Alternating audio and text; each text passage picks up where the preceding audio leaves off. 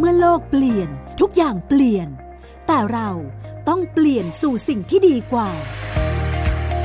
ติดตามการใช้สื่ออย่างสร้างสรรค์ เพื่อเปลี่ยนสู่สิ่งที่ดีกว่า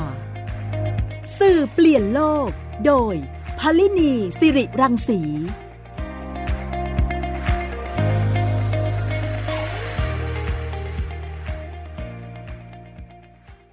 สวัสดีค่ะคุณฟังคะกลับมาพบกันอีกครั้งค่ะ กับรายการสื่อเปลี่ยนโลกนะคะ ทางไทย PBS Podcast ค่ะ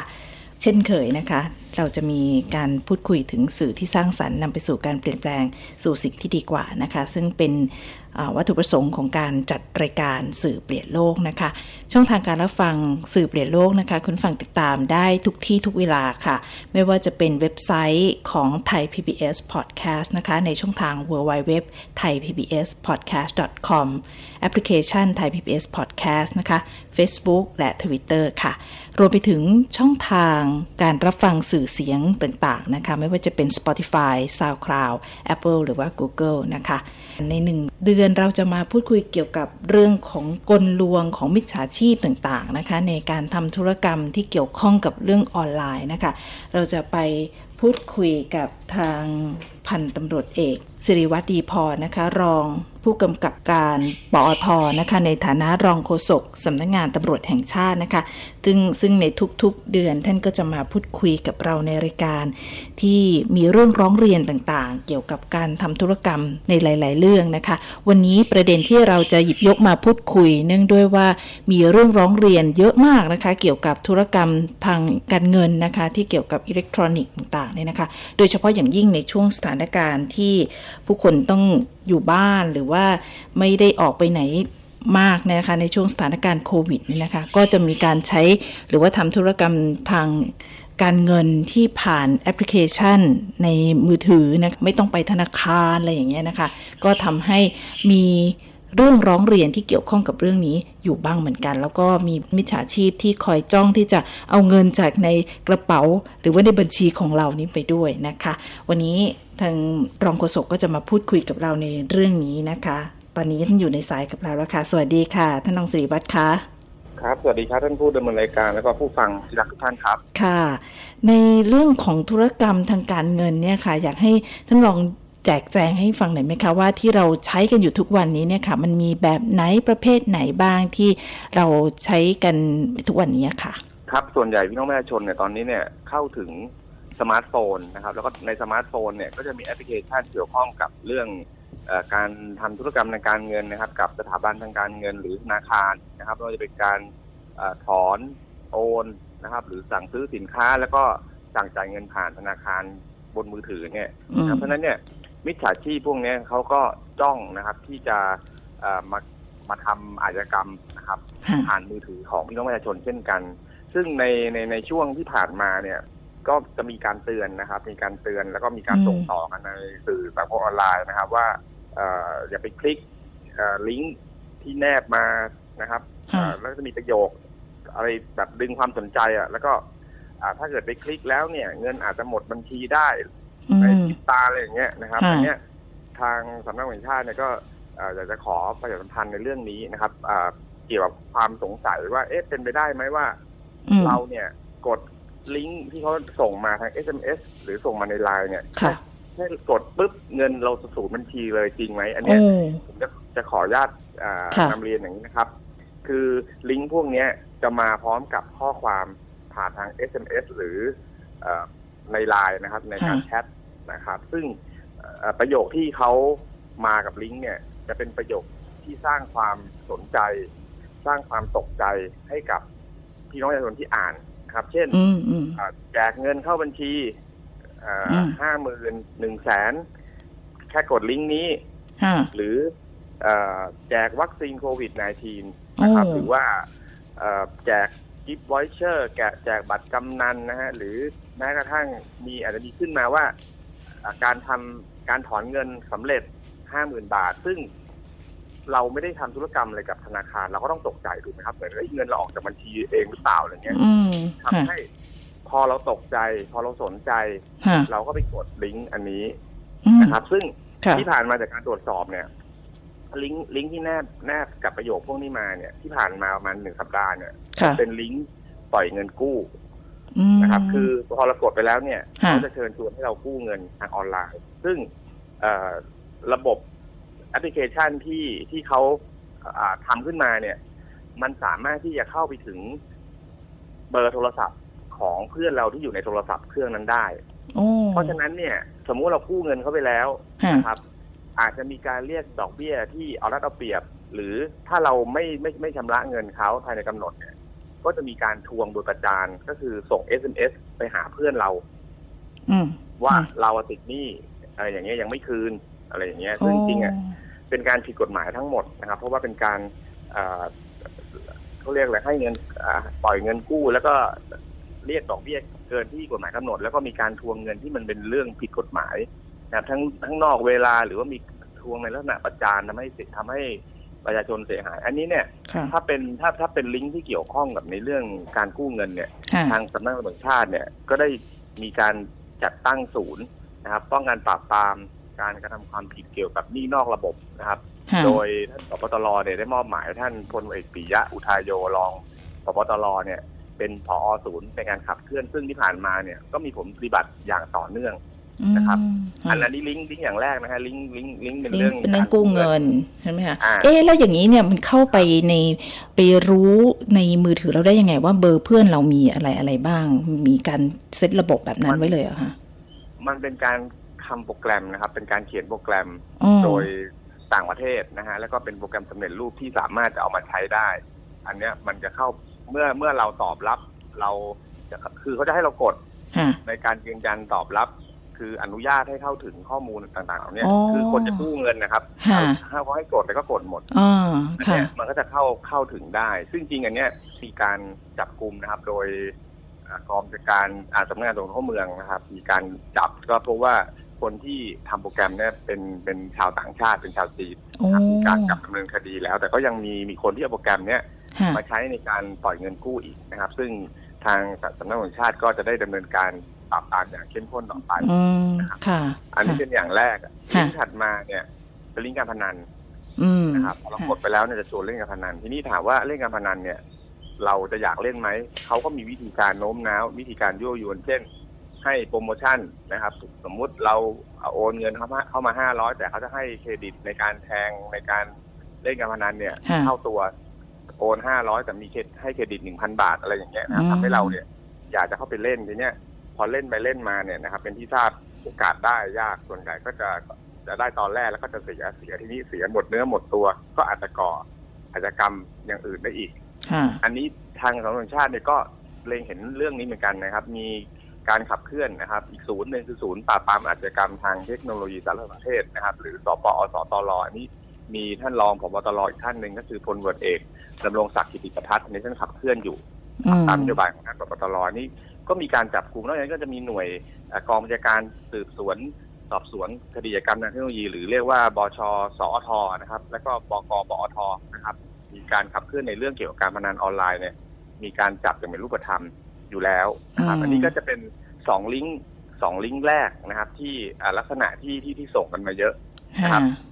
ลำดับต่อมาเนี่ยกับข้อคำถามที่ว่า เอ๊ะแล้วไอ้กดลิงก์ครั้งเดียวเนี่ยเงินมันหมดบัญชีจริงเหรอค่ะอ่า ผมบอกต้องเรียนอย่างนี้ฮะ ก็จริงแต่ว่าไม่ใช่ว่ากดแล้วมันจะหายไปเลย มันต้องทำอะไรต่อนะครับอ๋อเช่น พอกดไปแล้วเนี่ยนะครับเขาจะให้เราใส่กรอกเลขบัตรประชาชน เลขวันเดือนปีเกิดนู่นนี่นั่นนะครับรวมไปถึง username password และที่สำคัญคือรหัส OTP นะครับ หรือ one time password หรือเราเรียกกันว่ารหัสใช้ครั้งเดียวค่ะทีนี้เนี่ยอ่าไอไอลิงก์สุดท้ายเนี่ยไอ้ลิงก์ที่ที่ที่ผมพูดถึงเรื่องธนาคารเนี่ยส่วนใหญ่เขาจะหลอกเรานะครับ จะมีข้อความมาว่าบัญชีของเราเนี่ย ถูกอายัดหอืรือมบัญชีซึ่งจริง ๆ อันนี้ไม่ใช่เป็นไม่ใช่เป็นลิงก์ของธนาคารจริง ๆ ใช่ไหมคะเป็นลิงก์หลอกเป็นมิจฉาชีพครับอ๋อคือค่ะคือให้สร้างความตกใจอะเช่น บัญชีคุณถูกอายัดบัญชีคุณมีปัญหาบัญชีคุณอ่ามีมีการอ่า เบิกถอนผิดผิดปกติค่ะธนาคารจำเป็นต้องต้องปิดบัญชีคุณอะค่ะโปรดยืนยันตัวตนโดยให้กรอกหนึ่งสองสามสี่อะไรโอ้เงี้ยทีนี้พี่น้องประชาชนบางท่านเนี่ย ก็นึกว่าเป็นธนาคารจริงๆค่ะนะครับค่ะก็กรอกหมดเลยเขาให้กรอกแล้วก็กรอกกรอกพันไอ้ลิงก์นี่แหละนะคค่ะรับ เพราะฉะนั้นเนี่ยพอเรากรอกกันหมดแล้วเนี่ย เท่ากับคนร้ายเนี่ยสได้ข้อมูลของเราทั้งหมดอืมนั่นคือเขาก็สามารถที่ทำธุรกรรม ในในในบัญชีของเราได้ เช่นการฝากถอนการโอน อันเนี้ยมที่บอกว่าเงินหมดบัญชีเป็นไปได้คือตรงนี้แหละครับเขาอ๋อสามารถจะโอนเงินเราไปบัญชีอื่นหรือถอนออกมาค่ะภายในไม่กี่วินาทีเนี่ย หมดบัญชีได้ตรงนี้ต้องระวังครับอ่าอันนี้เป็นเป็นสิ่งที่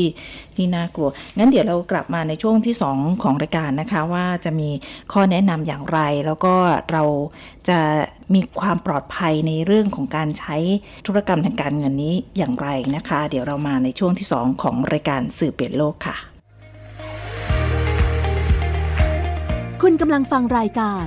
สื่อเปลี่ยนโลกไทย PBS Podcast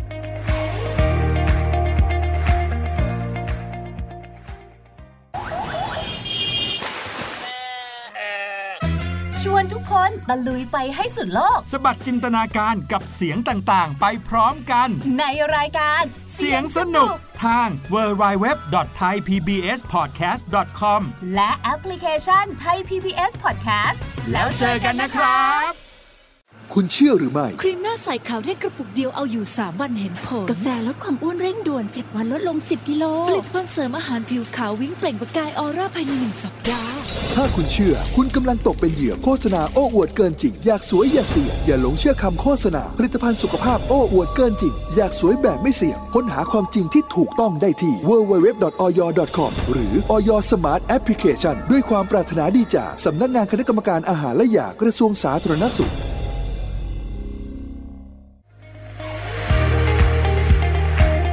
คุณกำลังฟังรายการ สื่อเปลี่ยนโลก ไทย PBS Podcast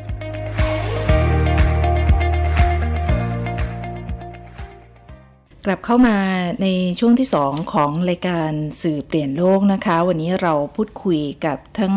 พันตำรวจเอก สิริวัตรดีพอนะคะ รองผู้บังคับการปอท ในฐานะรองโฆษกสำนักงานตำรวจแห่งชาตินะคะ ถึงเรื่องของการจัดการทางการเงินทางอิเล็กทรอนิกส์อย่างปลอดภัยนะคะ เมื่อสักครู่ท่านได้เล่าให้ฟังว่ามิจฉาชีพนั้นมีวิธีการในการหลอกลวงที่จะล้วงเอาเงินจากกระเป๋าในอิเล็กทรอนิกส์ของเราได้อย่างไรบ้างนะคะ ก็มีเรื่องของลิงก์ที่ไป รื่องกู้เงิน แล้วก็มีลิงก์ที่ไปทำเรื่องของการพนันนะคะ ซึ่งตรงนี้เนี่ยทางอาปอทแล้วก็ทางสำนักงานตำรวจแห่งชาติเองก็กำลังดำเนินการในเรื่องของมิจฉาชีพนะคะ ทีนี้สมมุติว่าเราถูกหลอกไปแล้ว แล้วก็เอ่อส่งลิงก์ต่างๆ ให้เขาไปแล้วเนี่ยค่ะ กรณีที่เราถูกหลอกแล้วเนี่ยค่ะ มีคำแนะนำไหมคะว่าเราควรจะต้องทำอย่างไรอะค่ะ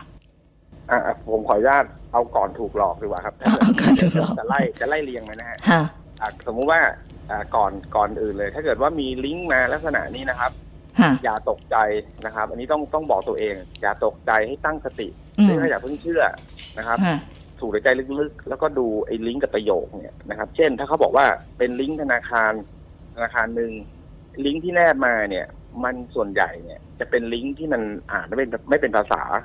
ถ้าเกิดเป็นลิงก์ของธนาคารจริงเนี่ยนะครับตัวลิงก์เนี่ยหรือ URL เนี่ย มันจะอ่านมันมันควรจะเป็น w w w ชื่อธนาคารหรืออะไรก็แล้วแต่ที่มันอ่าที่มันน่าจะ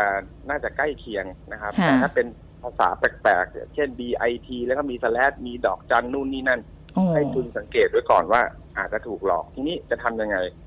พอได้รับลิงก์อย่างนี้มาเนี่ยนะครับ เช่นให้กรอกเลขบัญชีเลขธนาคาร username password OTP อย่าไปกรอก แล้วก็ถ้าเราสงสัยจริงๆเนี่ย โทรถาม call center ของ ธนาคารนั้นหรือสถาบัๆการเงินนั้น ๆ เลยอืมนะครับว่าเนี่ยว่ามีมีข้อความมี SMS มาเนี่ยอะไรค่ะเนี่ยมันจริงไหม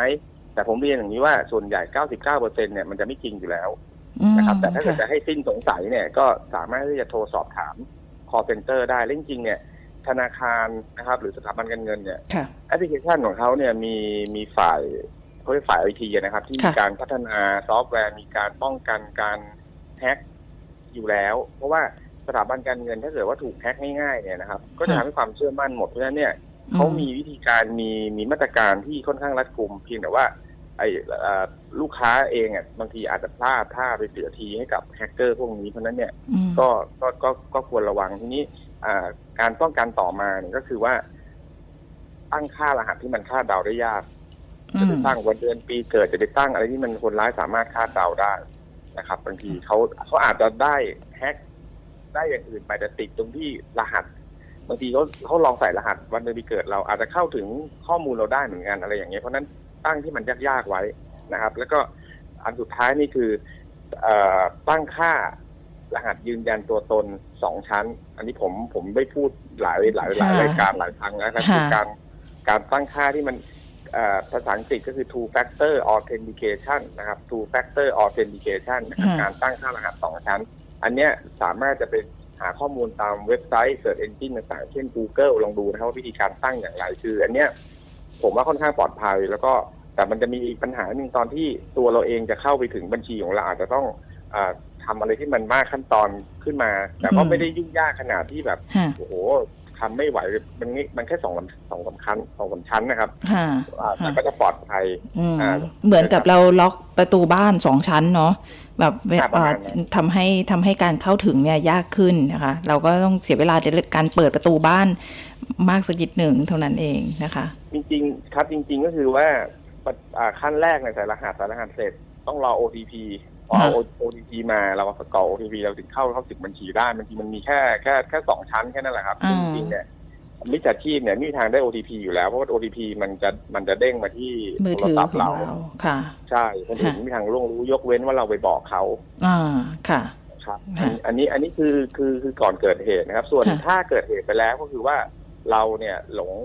ไปแล้วเราพลาดไปแล้วเราไปเราไปกรอกเราไปนู่นนี่นั่นเนี่ยอืมค่ะ ทันทีที่รู้ตัวเนี่ย รีบโทรไปหาธนาคารเลยอ่านะครับค่ะขออายัดบัญชีขอเอ่อเอ่อให้หยุดทำธุรกรรมทางการเงินกับบัญชีของเราค่ะนะครับอืมถ้าเกิดมิจฉาชีพยังไม่ทันได้เอ่อยักย้ายถ่ายเทหรือทำธุรกรรมผ่านบัญชีเราเนี่ยก็อาจจะทัน อืมค่ะ แล้วก็รีบเปลี่ยนบัญชีเอ่อเปลี่ยนรหัสเปลี่ยนอะไรก็แล้วแต่นะครับแต่เพราะว่าเพราะว่าข้อมูลเราเราบอกเขาไว้หมดแล้วเพราะฉะนั้นเราเราต้องเปลี่ยน นะครับค่ะเปลี่ยนชื่อเองเปลี่ยน password เปลี่ยนอะไรก็แล้วแต่นะครับ ก็ค่ะกลับมาเอ่อแล้วก็ไปแจ้งความนะครับเพื่อให้เจ้าหน้าที่ตำรวจเนี่ย ติดตามนะครับบัญชีพวกเนี้ยมีร่องรอยให้ตามนะครับเส้นทางการเงินหรืออะไรก็แล้วแต่ที่สามารถที่จะสืบสวนหาตัวผู้ทำความผิดได้ครับ ค่ะ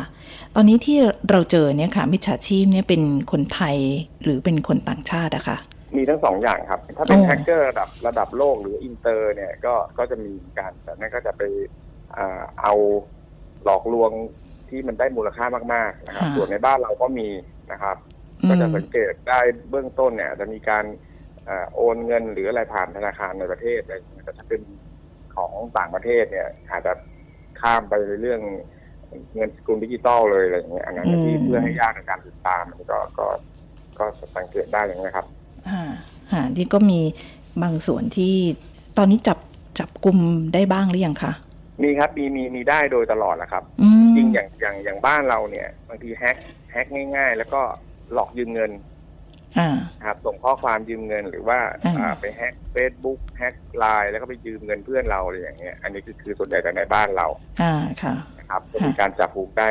อยู่โดยตลอดครับ อืมอันนี้ก็เป็นรายเล็ก ๆ ที่อ๋อมีการหลอกลวงเป็นเป็นรายรายๆไปอะไรอย่างนี้ใช่ไหมคะ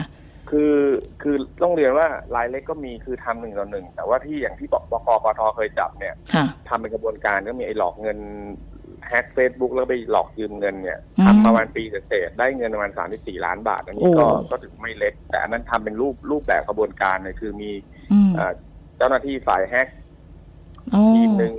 อืม พอแฮกแล้วก็อีกมีเจ้าหน้าที่หนึ่งเนี่ยเอ่อคอยสนทนา นะครับค่ะเอาบทสนทนาไปนั่งวิเคราะห์นั่งนั่งอ่านการแชทกับเพื่อนของเหยื่อแล้วก็พูดหรือว่าพิมพ์คล้ายๆคล้ายๆกับเหยื่ออ่าคือปลอมตัวนะครับอ่าอันนั้นทีมหนึ่งอีกทีมหนึงเป็นทีมเรื่องการเงินก็คือ ไปหลอกเปิดบัญชีไปหาบัญชีเอ่อที่ผิดกฎหมายหารับหลอกสมัครงานเพื่อที่จะเอาบัญชีของประชาชนเนี่ยเอามาเปิดรับไว้เอ่อรับเงินโอนที่ได้มาจากการความผิดนะครับอันนี้ทำเป็นกระบวนการอันนี้ทำในประเทศไทย ก็มีหลายรูปแบบนะคะทำทั้งแบบตัวบุคคล แล้วก็ทำทั้งแบบเป็นทีมเป็นแก๊งเลยนะคะฮะครับค่ะ ทีนี้ในส่วนแอปพลิเคชันของธนาคารเนี่ยค่ะ หลาย ๆ ท่านที่ที่ใช้เนี่ยอาจจะมีตั้งคำถามว่า เอ๊ะเราใช้แอปพลิเคชันในมือถือแบบนี้เนี่ยมันมีความปลอดภัยอะไรยังไงแค่ไหนอะคะผมคงจะไปเรียนยืนยันแทนสถาบันการเงินธนาคารไม่ไม่ได้เต็มที่นะค่ะแต่ว่าอย่างอย่างที่ผมเรียนนะฮะว่า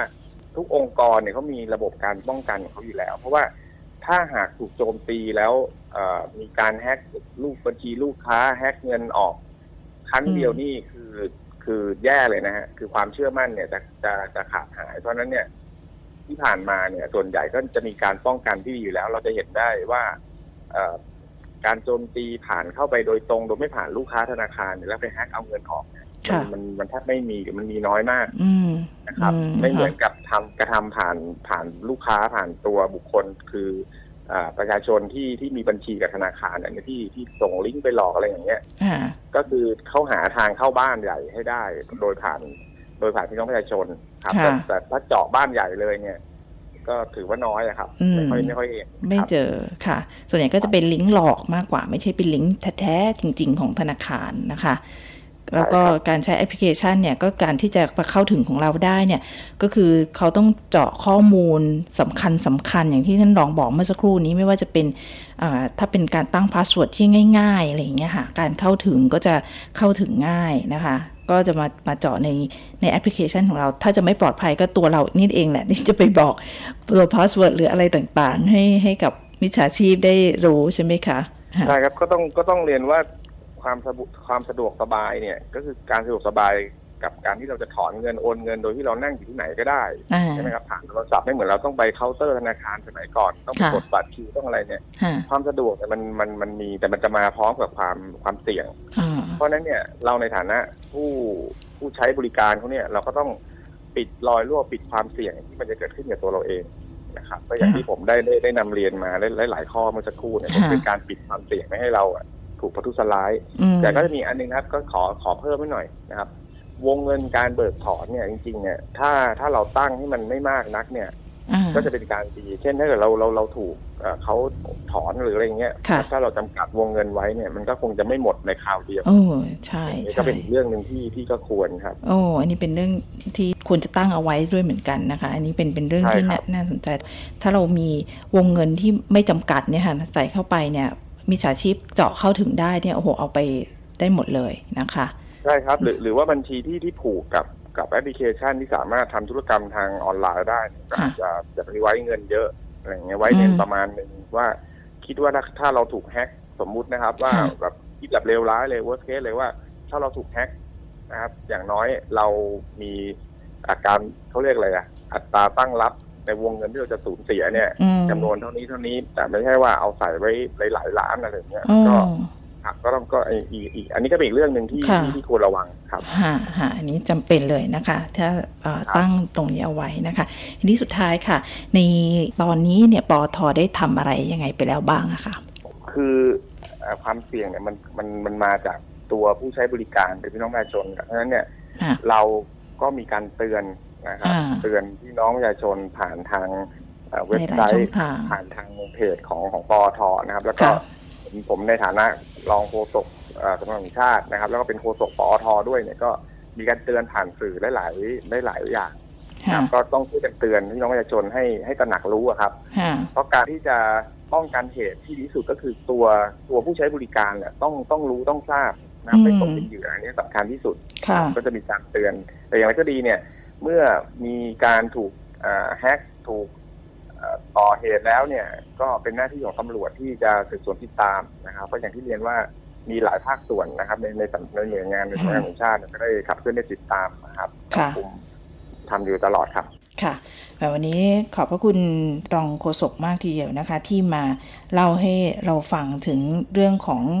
วิชาชีพนะคะ ว่ามีรูปแบบนะคะ ซึ่งก็มาแบบหลากหลายนะคะ ท่านมาในแต่ละครั้งเนี่ยเราก็จะได้เรียนรู้รูปแบบใหม่ๆ ของวิชาชีพนะคะ ว่ามาในรูปแบบอะไรนะคะ นี่เรื่องของการเงินเรื่องของการจัดการ ทางอิเล็กทรอนิกส์นะคะขอบพระคุณท่านพันตำรวจเอกสิริวัตรดีพรนะคะ รองผู้บังคับการปอทในฐานะรองโฆษกสำนักงานตำรวจแห่งชาติค่ะ ที่มาเล่าให้เราฟังในทุกๆ ครั้งของรายการสื่อเปลี่ยนโลกค่ะ ขอบพระคุณค่ะ ครับขอบคุณครับยินดีครับสวัสดีคค่ะรับสวัสดีค่ะผลฟังคะวันนี้รายการสื่อเปลี่ยนโลกนะคะ เราได้ความรู้มากมายทีเดียวนะคะ เกี่ยวกับเรื่องของการใช้ธุรกรรม การทำธุรกรรมทางอิเล็กทรอนิกส์ที่ปลอดภัยนะคะ เราต้องเอ่อระมัดระวังในการที่จะคลิก เข้าไปดูลิงก์ต่างๆ ที่แปลกๆนะคะ โดยเฉพาะลิงก์ของธนาคารนะคะ ซึ่งอันนี้เนี่ยก็นำมาซึ่งความเสียหายทางด้านทรัพย์สินให้กับหลายๆ คนนะคะ ก็มีข้อร้องเรียนเข้ามาในปอทมากมาย ก็ต้องเป็นข้อที่พึงระมัดระวัง แล้วก็ทางปอทก็ได้ออกมาตักเตือนในเรื่องนี้นะคะ โดยวันนี้เนี่ยเราก็ได้เห็นรูปแบบของมิจฉาชีพ เยอะแยะเลยนะคะ ในในหลากหลายรูปแบบที่จะทำให้เราเนี่ยสูญเสีย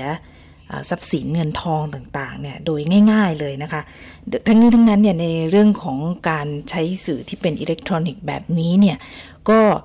ว่าไปก็มีความสะดวกสบายนะคะ แต่ว่าเราก็ต้องแลกกับความเสี่ยงนะคะ ซึ่งความเสี่ยงตรงนี้เนี่ยเป็นความเสี่ยงที่เราป้องกันได้ แต่ว่าถ้า เรามีความ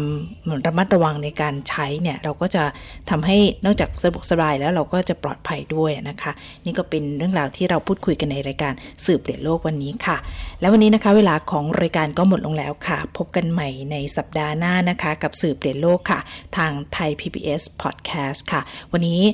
เน้นพลินีสิริรังสีต้องลาคุณฟังไปด้วยเวลาเพียงเท่านี้นะคะ สวัสดีค่ะ ตามรายการสื่อเปลี่ยนโลก โดยพลินีสิริรังสี ได้ทางไทย PBS Podcast www.thaipbspodcast.com แอปพลิเคชัน Thai PBS Podcast และติดตามทาง Facebook กดไลค์ที่ facebook.com/thaipbspodcast